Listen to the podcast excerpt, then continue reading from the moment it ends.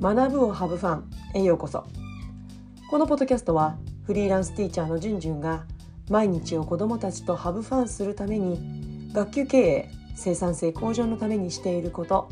メンタルヘルスについて日々チャレンジしている様子や情報を発信しています。皆さんおはようございます。自分の働き方は自分で選ぶ。フリーランスティーチャーのじゅんじゅんです。いかがお過ごしでしょうか、えー、今日のテーマは学級経営方針作成に GoodNotes 5が最適なわけです。以前の YouTube ポッドキャストでもお話ししたように私長年ね紙のノートを使って学級経営方針を落とし込んできました。まあそうなんですけれども今年度はねちょっとデジタル化を図りたい。グッドノーツ5を使ってその落とし込みをやってみたんですよ。そしたら今までの紙での作業以上にとても効果があったそう自覚したんですね。なので今日はどうして学級経営方針作成に GoodNotes5 アプリが最適なのかその訳についてシェアしていきます。それでは行ってみましょう。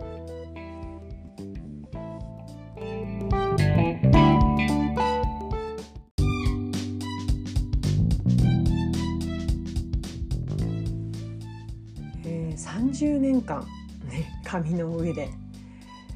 えー、学級経営方針を落とし込んできた私がですねどうして学級経営方針作成に GoodNotes5 が最適だと思ったのか、まあ、その理由は思考の連続性が実現できるアプリ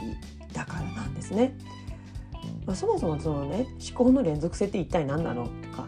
と、まあ、その GoodNotes5 でその思考の連続性でどのように実現するのか、まあ、この2つについて今日はお話を中心に進めていきたいと思います。まず一つの一つ目の思考の連続性って一体何なのか、これ物事を考える時ってこう漠然と頭の中にねこう思い浮かべていってもこう深まってなかなかいかないんですよ私は。うん、なんかこう同じところでこう停滞してしまうというかだからこそこう何か紙に書いていくだから学級経営方針を落とし込んでいく時にはこう落とし込んでいくわけですよね同じような言葉をこう羅列しててもしょうがないのでやっぱりこう質問を投げかけるんですよ自分に。Why? なぜ？What? それは一体何なのか？How? どうやって？いやそれ誰が？Who? そんな質問を自分に投げかけながら自分の考えを深めていく過程がやっぱりありますよね。まあ、そんな時に私は30代の後半で、まあ、学んだマインドマップを使ってきました。まあ、A4 の白い紙に、まあ、クラスの子どもたちとこれから一緒に過ごす中で大切にしたいことを先ほど挙げた Why, What, How, Who これらを自分に投げかけながら思い浮かんだことをどんどん書き出していきます。この過程が思考の連続性なんですよね。落とし込んでいく。思考の連続性。じゃあその、思考の連続性を GoodNotes5 でどのように実現していくのか、まあ、この過程を GoodNotes5 で行う場合私は iPad Pro 12.9インチを使ってるんですけれどもその画面上でもねやっぱりね画面の大きさに制限が出てきてしまうんですね。うん、なのでそこでね活躍するのが GoodNotes5 の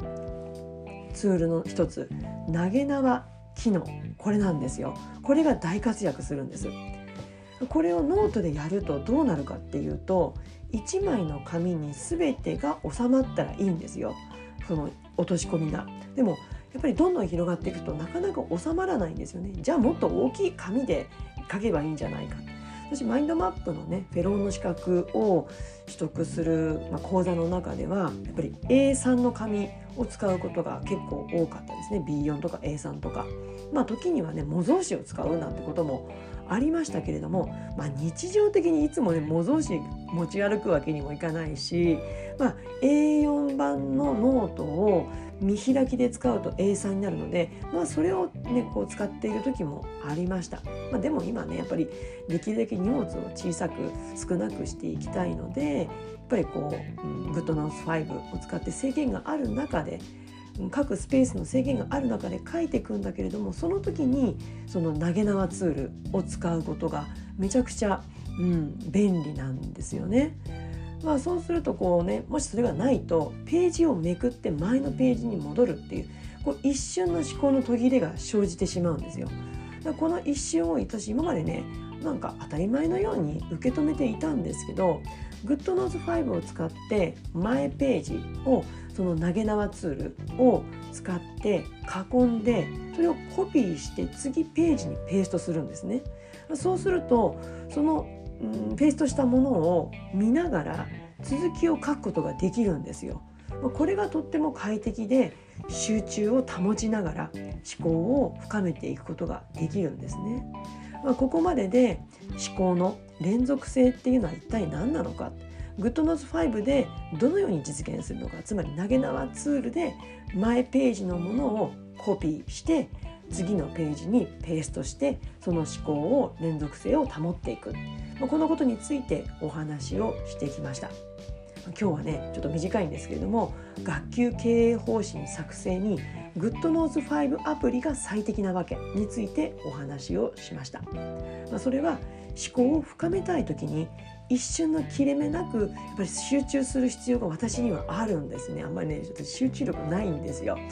なので大きさに制限のある紙よりも簡単にマイページをコピペすることのできる GoodNotes5 を使うことで以前よりも腹落ちのする自分の考えに出会うことができました。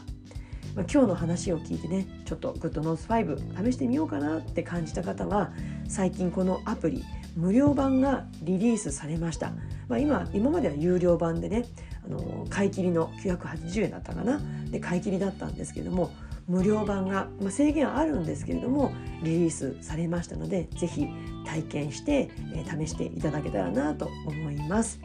えー、今日は学級経営方針作成に GoodNose5 が最適なわけについてお話をしました。